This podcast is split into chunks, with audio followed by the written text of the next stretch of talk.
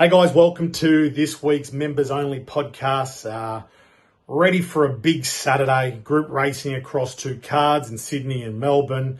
Uh, the boys are currently, uh, BJ's in transit. The other two boys are in different states right now.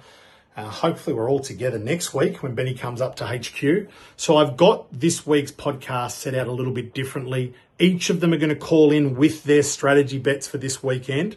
Um, we're going to start with BJ, then we'll go to Nick, and then we'll finish up with Benny. So, good luck this weekend, punters. It's going to be a tough old day. There's rain around, there's plenty of good horses coming back. So, like I said, good luck and, and let's get into it. G'day boys, I've got five plays today. First one comes up in the second race at Randwick. Number 13, Mad Darcy. I thought she was outstanding winning first up over a thousand metres. She let go with an electric turn of foot.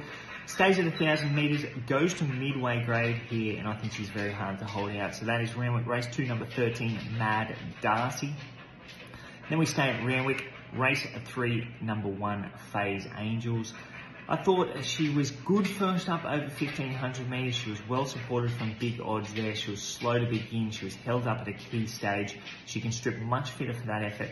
Gets to 1800 metres now. She'll go forward, put herself in the race. She's measured up in this grade on several occasions in the past, and she deserves to get one. So that's Randwick, race three, number one, Phase Angels. And then we're going to Grafton, race three, number six, Jules Statement. She was very good winning on debut on the back of a really good October trial. She went forward, set a good tempo, extended really well, eased down on the line. It was a really good win. Time was comparable to the open class race on the day and she ran much faster overall time than the class one on the day. So I think she measures, measures up here. Grafton race three, number six, Jules Statement. Then we're going to Newcastle race five, number one, Wymark. He was luckless on the Gold Coast from a wide draw. He went back, he was held up. Most of the straight, he hit the line really nicely. I think we can just completely forgive that run. And then he was five weeks between runs. 1500 metres at this track. He was held up at a key stage. He was heavily supported. He clearly should have won the race. We were on the winner, so I'm not talking out of my pocket. I think he clearly should have won the race. Gets to 1600 metres now. Gets the claim for Zach Week, and I think he is very, very hard to beat. Newcastle race five, number one, Wymark. And then we're going to Newcastle race six, number three, Mad Deal. I thought he was very good last start. He he had two 1200 metre runs and then he jumped straight to 1600 metres. Uh, a much faster tempo, tempo than his first two runs this preparation. He covered extra ground without cover. He loomed to win. He was just grabbed late by a fitter horse who had a more economical run. He can strip much fitter for that. Uh, maps to receive every possible chance, and I think he's at his peak. So Newcastle race six, number three, Mad Deal. That's my last play of the day. Thanks, BJ. Just the one play from me on Saturday at Eagle Farm. A little bit wet in uh, the Olympic City, so uh, I don't want to be playing too much on, on what is likely to be probably a heavy track if we get the 150 mils that was forecast. Uh, so one play, race eight, number nine, Schmoozer. We sent this bloke out Wednesday afternoon. We had three units at $21. Um, as of Friday, I think that was only the 13 cents deduction, so we're still getting around $18.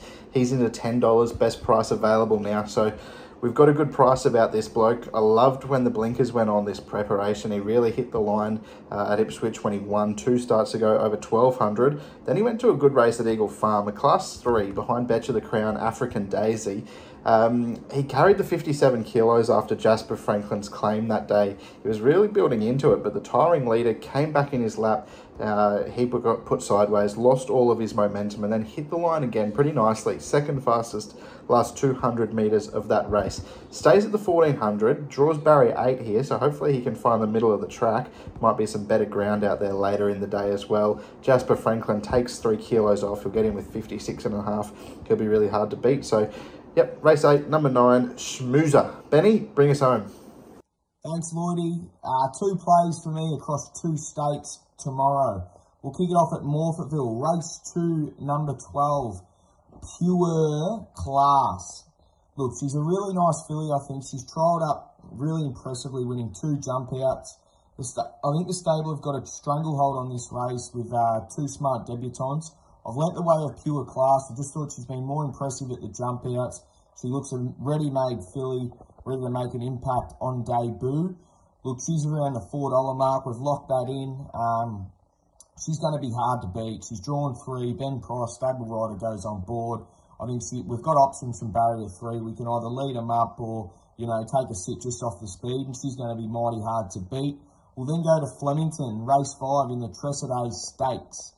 Um, we're going to go with Internal Flame, number 10. She's got an electric turn of foot, this mare. She was super impressive at Caulfield last start. Um, I think this is really her preparation. I think she can get to the top level. Um, obviously, she'll have to knock this over on the way through, but I think this is a bit of a bit of a plan from Mick Kent. Um, she had a light spring. She looked like she was going to be a really nice horse, maybe like an Empire Rose or something like that. But he put her away, looked after her. She's come back in super order. She's drawn soft. Um, I think we can settle a bit closer than she usually gets out the back, but I think she can settle closer here and use that electric turn of foot to get over the likes of Whistler, Lass and Co. It'll be on the speed. So I think we've got the best turn of foot in the race and we can get over the top of them. Good luck, punters.